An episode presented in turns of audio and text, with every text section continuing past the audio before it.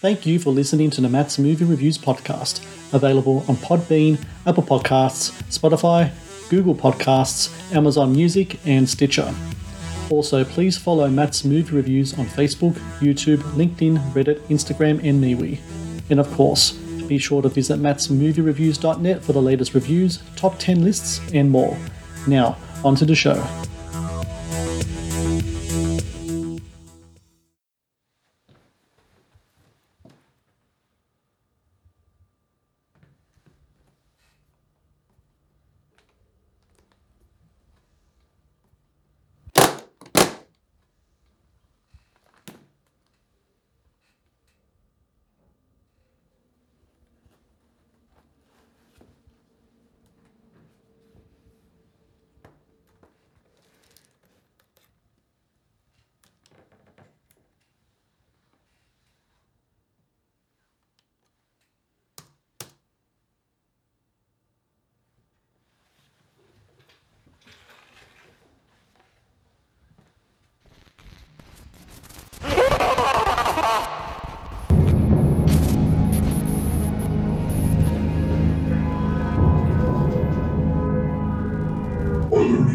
Any smart devices in the house? Just my phone and computer. Unplug your Wi-Fi and place your phone in the fridge. Do it now.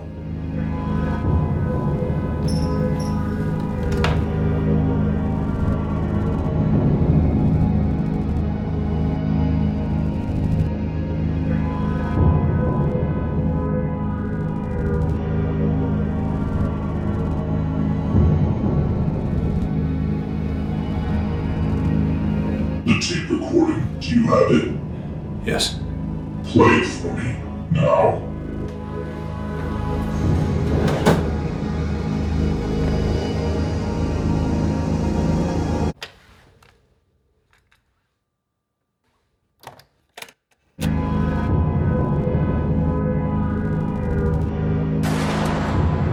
May you rise above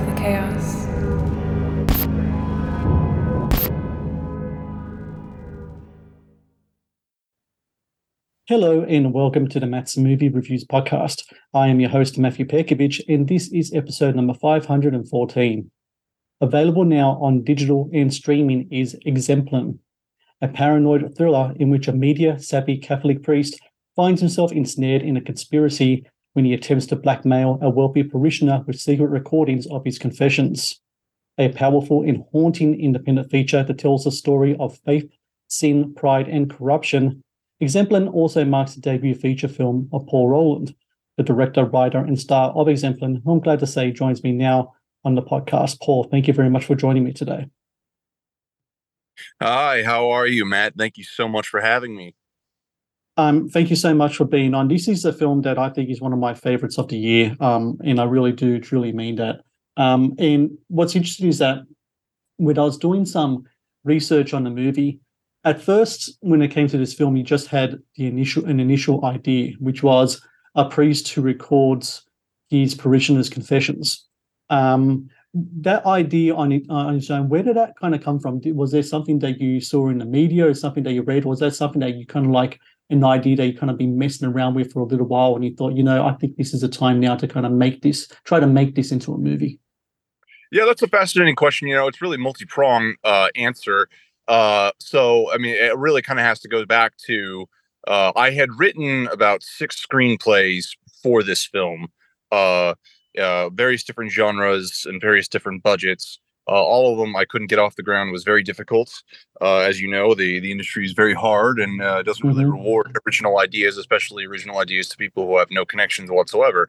Uh, so I uh, had been commissioned to write a screenplay in uh, the summer of 2019, and after I had written that, I had written a short film, and as I was raising the funds for that short film, I basically thought to myself, okay, I could either take these same funds and make a feature film out of it uh, and follow the uh, many uh, directors that I had admired from the 1990s, people like Christopher Nolan uh, and Robert Rodriguez and Darren Aronofsky, uh, or I could just make the short film. And so I, I decided to go the the hard route and, and make the feature film. Now I had already i- in the back of my mind had a, an idea in my head about a priest that was just recording his confessions. I uh, that was just basically it. I had no uh, idea where that would go, uh,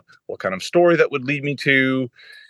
It just was there, and I had previously written a screenplay uh, about a editor in chief at a website and he finds out among his staff there's a rogue CIA agent that works for a shadowy figure that infiltrates news organizations and messes around for them from the inside out.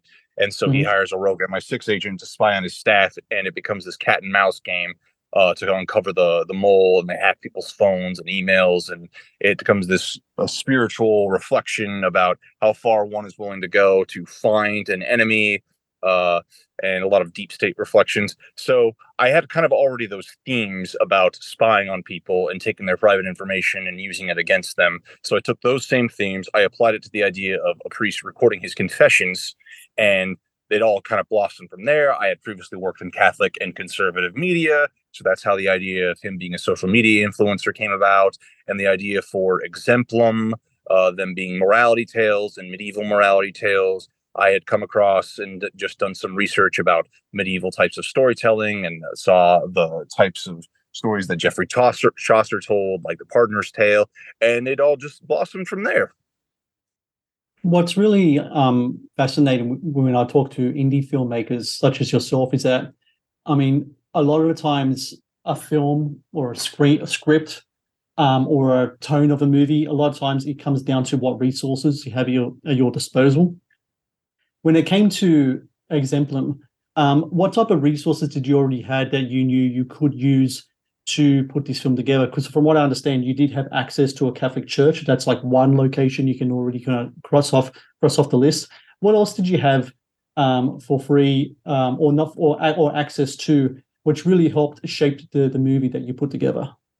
Yeah, that's a wonderful question. You know, that that also goes into how the story all came together because really when you're writing at this level, you have absolutely no artistic freedom at all, zero.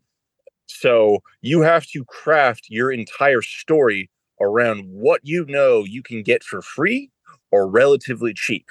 So, I knew I could get a Catholic church or two for free Uh, because I knew pastors here in the area of Pasadena and I knew at least I could get a restaurant for cheap or free, and I knew I could get a bar for free. I knew the owner of Griffins of Kinsale in South Pasadena, an Irish pub. So I knew I, I had to craft a story around all of those things, or I knew I could at least get an apartment for for free and and just guerrilla style everything else. Uh, and I think it all really worked well because I chose locations that are, I would say, very naturally dressed sets. Mhm. You know, the Catholic Church being, uh, you know, I shot at St. Andrews here in in Pasadena. Uh, it's a gorgeous church, a historic church. There's just the, uh, uh, it's built in like eight the 1800s. Uh, it's a replica of Rome. So th- I was able to, uh, I- I would say, take things that were free and make them cinematic on a low scale. When it came to the whole part of your uh, character of Colin, uh, Father Colin, being kind of like this social media savvy kind of YouTube star, that's really kind of interesting for me because I think over the last, I don't know, say 10, 15 years, the rise of this kind of like new evangelization, especially on YouTube with things like, you know, Word on Fire or other things as well, um, has been a really kind of interesting to to watch in, in that, you know, it's a good tool, I think, for evangelization. Myself being a Catholic, I, I, I watch a lot of that content and, and such. I think is a really good a good way to kind of uh, talk about the church and issues within the church. But you can never replace what it's like to be in a church. In in in, in what really exemplified that for me was when COVID hit. Once they start doing streaming masses, you know you knew that look, websites, streaming, YouTube, all this stuff is, is great and all, but they can't really replace what the real thing is like. Do you think when it comes to the, the character of Colin, um, when it came to the whole thing of what he calls the new sermon, that it seemed like he was trying to, I don't know what the word is, trying to push his parish at least a little too far ahead of the game in regards to what he thinks the church needed for the future? Or do you think his motivations are more, say, pride and ego driven entities and how he can kind of push his uh, community more into um, understanding the church and especially his parish? Yeah, I think that yeah, that's a very good question, and I think a lot of people have uh, responded to the film very well because I I keep that very ambiguous. I think there's a little bit of a mixture of both in there. I don't think Colin is an as he, even though he does evil things in the film, I don't think he is an evil man. I think he is uh, very caught up in this modern world that we live in, where there's this drive to be popular uh, at mm. all costs, and uh, it doesn't really necessarily become about you know a message or uh, or about being a quality at something. It just it, you have to be popular, and he, he'll do whatever means uh, uh, to get there, uh, and that's true um, everywhere, and that, that, that can be true in, in, the Catholic Church. That can be true uh, in just in society uh, in general. But I also do think that there is a piece of him that that, that does want to reach people or you know use his life uh, for uh, for good in that regard. He he's obviously a talented artist and he is a talented storyteller, and he he does seem ha- have uh, a faith, uh, and he wants to combine them both. And all of those can can get caught up uh, with each other, and and unfortunately, it's the and then when he comes up against, it's not really you know the fact that he uh, his show gets canceled um, that he goes off the deep end. It's also because he comes up against hypocrisy and he comes up against corruption as well uh, among people that uh, that are doing probably the exact same thing that he's doing uh, and far worse. Um, but they're ahead of the game. They're entrenched. They're established. They can get away with bad things. So there's just there. I think there's a lot of nuance to to Colin's character and his downfall and his motivations. The Matt's Movie Reviews podcast is brought to you by TeePublic. TeePublic is the world's largest marketplace for independent creators to sell their work on the highest quality merchandise. With over 1.2 million designs, TeePublic is sure to have something you'll love. The Matt's Movie Reviews podcast is brought to you by Amazon. The world's leading online store, Amazon is your first stop to buy a wide range of products at competitive prices with fast delivery times. Amazon is also a world class entertainment hub that includes Prime Video, Audible, Twitch, Amazon Music, and more. Sign up with Amazon today and experience the best in online shopping and entertainment. Please support Matt's movie reviews on Patreon. Get access to exclusive content, request movie reviews and top 10 lists, and help support my work. Please click on the Patreon link in the description below. Think something that was he spoke to me in regards to Colin is um that a lot of times his ego kind of gets in the way of his um kind of like his more pure motivations. He he often says throughout the film, um, I am my own man now. Um, you know, it's a real kind of interesting kind of phrase there because he thinks he's always in charge of everything, but there's always like different type of elements that are going against him. Um, if you look at it in a faith-based perspective, especially a Christian one, you can say I'm my own man now, but everyone kind of like within that the realm of the Christian religion knows that you know God is the author of it all, so you're not really your own man. But if you're looking at on the other um, other way, which is what the hacker always says, is that we live in a world of this sort of chaos. So even if you think you are your own man, life is going to throw curveballs your way and change that trajectory very fast. And I think it's really kind of interesting kind of uh, dilemma he finds himself in. Yeah, yeah, because he, I think ultimately it's like he it's it reminds me of the the phrase uh, uh, in, in the gospel um, uh, they tell Jesus Christ, Lord, where you know where shall we go?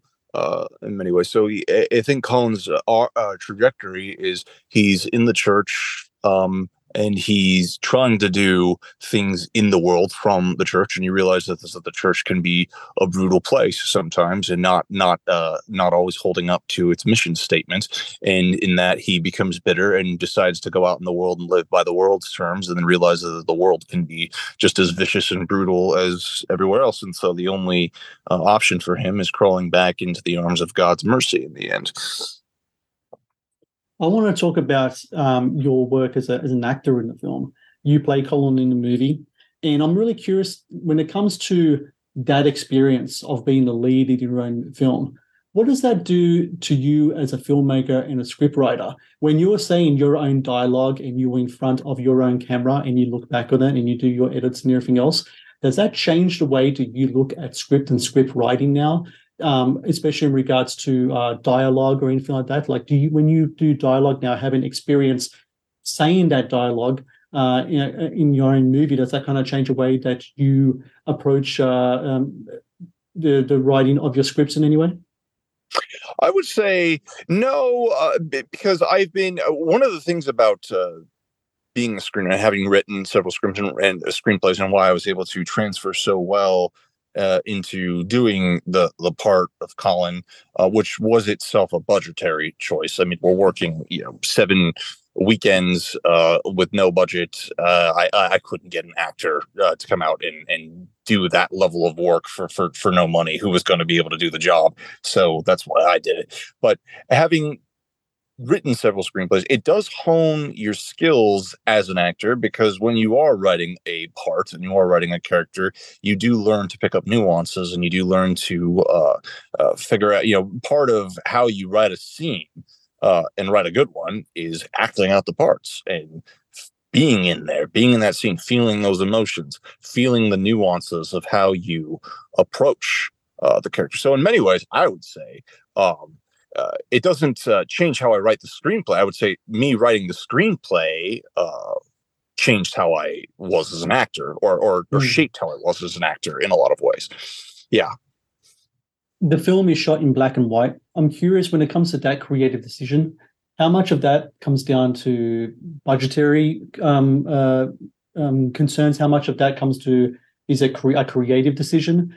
Um, for example, if I gave you the scenario that if just say you didn't have ninety five hundred dollars, uh, sorry, nine thousand five hundred dollars to do this film, just say you had nine hundred thousand dollars to do the film, would black and white still be the the way you wanted to go to uh, to um, have the story presented visually? Yeah, so I would say it's 50% budgetary and 50% artistic creative. Uh, and they both kind of work hand in hand in that regard. So I do think that there is a practical reason for us doing black and white at this level, mostly because we do not have professional art direction. We don't have professional mm-hmm. production design, professional costumes, makeup, most of the time, even. Uh, so by going black and white, it just blends everything together. I don't have to worry about colors mixing and mat and things looking drab. It, it just gives you uh, a little bit more freedom in a sense. And I would say it actually makes something that's cheap not look so cheap because you don't have to it just allows people to focus on the story and and the performances and the camera angles and and that's that. Uh and creatively uh the film is film noir, so it does go with the genre and I also was like I said, I loved the 1990s black and white uh, 1990s independent films. Uh, I loved the works of Christopher Nolan, Darren Aronofsky, uh, Kevin Smith. Uh, Spike Lee, in many ways, was a precursor to this in the late 80s with She's Gotta Have It. I loved that spirits of these artists that came from nowhere and taking what little resources they could and making a movie. This was before the the independent movement was a racket. There were before there was a before there was a FilmFreeway or a film festival on every street corner that's nearly impossible to get into uh, without having connections. So I wanted this film to look like we just picked up a 16 millimeter black and white camera and went and shot this thing. So that's why I added the eight millimeter film grains on there and drained the whites and the highlights and added the Gaussian blurs to really sell that feeling that we were shooting this on black and white film in the 1990s. You know, it's really interesting how at the start of our conversation, you talk about how you had a choice whether to take the budget you had to make a short or make a feature. And I think uh, the decision to to make a feature over a short is one that I don't come across a lot. Like when I talk to a lot of filmmakers, shorts they feel is the way to go. They like uh, develop a style, what have you. But when it comes to I don't know distributors or such, if I was a distributor of a, of a film and someone wanted to show me a short film that went for 13 minutes, but I wanted I had to bankroll a movie that went for maybe I don't know 90 to 100 minutes, would a short really be the way to go that uh, this filmmaker can hold a narrative longer than say you know uh, you know just as long as a Netflix show because I want to see the actual work of a feature film in action by this filmmaker. And I think is, is that something that was like kind of like your philosophy as well? Did you think to yourself look if people if I'm going to have people distrib- distribute uh, a feature film of mine I'm going to make a feature film. And instead of making like a just like a essentially what is kind of like a a, a reel as opposed to a, an actual film Absolutely. This is a great question. And my answer might offend some filmmakers uh, because I understand why uh, filmmakers make a short film. I want to you know be very clear. It took me very long to come to this conclusion. I myself had tried making you know oh, high budget uh, short films, uh, and all of them were were difficult to get off the ground. Uh, so I, I understand what it's like to be in that mentality to feel like no i got to make a short film i have to make a full-blown professional short film for 30 50000 dollars so that i can show people uh, what i can do so to speak uh, but having said that and having made this film and having seen so many shorts i would say that a short film tells me absolutely nothing about a filmmaker's ability to hold a narrative for 90 plus minutes. Mm-hmm. It just doesn't. I it, it, it, it, it might tell me how well you can do a commercial, might tell me how well you can maybe even do a TV episode, but it does not tell me how you can hold a narrative for 90 plus minutes, which is very challenging. It is there is a world of difference between holding people for 15 minutes and holding people for 90 plus minutes. So if you want to get people to believe that you can do that, you have to be able to just do that and and just brace, you know, the challenges of doing it. And I've told people, if all you have is 10,000 or 20 or whatever it is you got, then do it with that. Now look, like I said, it took me a very long time to come down to this. And in many ways, I felt like, you know, uh, having, I didn't, I, I, I, was not a film major at uh, uh, Cal State Northridge. I, I minored in screenwriting when a media manager, but having seen kind of like what film school tells a lot of young filmmakers, uh, it really imprints that mentality in their mind that they have to make that short film. They have to spend the $50,000, which ba- uh, $50,000 on something which is basically practice I would not want to hmm. spend fifty thousand dollars on practice. I would say if you want to practice, then yeah, make little short films with your friends for a couple hundred dollars or very little money at all. I made 10 comedy sketches with my friend Adam Yenser, and those did well on the internet. You know, just do little things like that. Don't spend don't spend that amount of money on a short film. I don't think it's it's the wise thing to do. You mentioned before that you had several screenplays drafts or maybe even completed ones written already after Exemplum, um, after the, the release of, of your Exemplum in order in order press you're going to do with that. Um, are you going to go back t- to look at those initial screenplays and maybe doing a retooling or reworking for your next project, or are you looking at uh, have you got fresh ideas uh, going ahead? Because um, I got to say, having watched Exemplum, um, I really can't wait to see what's next on the radar for you because um, I really did enjoy the film. Oh, thank you, Matt. Uh, it means a lot to hear you say that. Uh, I've got fresh ideas, absolutely, uh, and I have uh, I have screenplays that are already written. Uh, the the ones that I have written, I love. I would very much love to uh, create those. Um, they're all each, I think, higher budget uh, than where I'm at right now. I think the the most appropriate uh, film for me next would be somewhere in the hundred thousand to five hundred thousand range, and prove my skills in that arena, and then hopefully advance on to something with a couple million uh, dollars. So you know, I've got I've got the fresh ideas uh, for for for whatever arena I have to go into next. Well, for everyone out there uh, listening, Exemplum available now on digital and streaming. A lot of places you can watch it right now. I'm pretty sure you can see it on uh, Tubi. Uh, what other places can people check out the, the movie? Yeah, right now they can see it on Tubi for free. Uh, they can uh, rent or purchase a high quality download at Vimeo on demand, one ninety nine to rent and ninety nine nine ninety nine to purchase when I really recommend people do watch this movie because I think it's really important, especially in uh, the movie landscape right now, that um, filmmakers give the audience something to experience and talk about.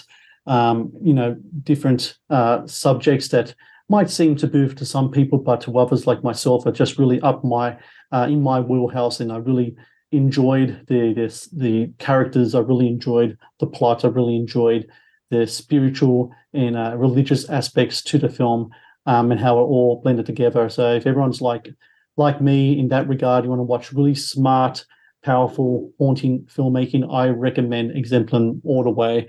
And uh, Paul Roland, I congratulate you with this uh, your debut film. You really did dive into that deep end. You made the feature. Um, I know you did it under incredibly stressful um, uh, circumstances um, which, which, if people check out your um, socials, um, they can find out more about that. But um, you did it in the end, man, and people are, are going to be watching it now. Early reviews have been really good. My review will be up very soon as well.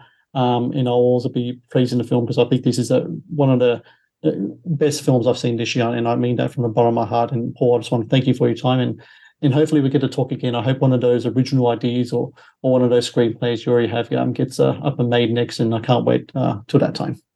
Absolutely. I'm always happy to talk about talk anything. I love talking cinema and I love, you know, I, I'll just say this, you know, I I have always been a lover of cinema. I, I am a lover of, of, movies. I don't want movies to die. I think uh, David Fincher said it best uh, the other day. He said movies are not dead; they're just abandoned. And I, mm. I, I, want us all to to to to, to resurrect movies because I think movies are the greatest art form, uh, dramatic art form that has ever existed and uh, and it's it's, it's going to be really sad if they give way to uh, television shows and series uh, and TikTok videos. So yeah, I agree wholeheartedly with all of that. All right, Paul, thank you very much for your time today. Take care, and uh, yeah, until next time. Um, again, best of luck with the film. Thank you. Thank you.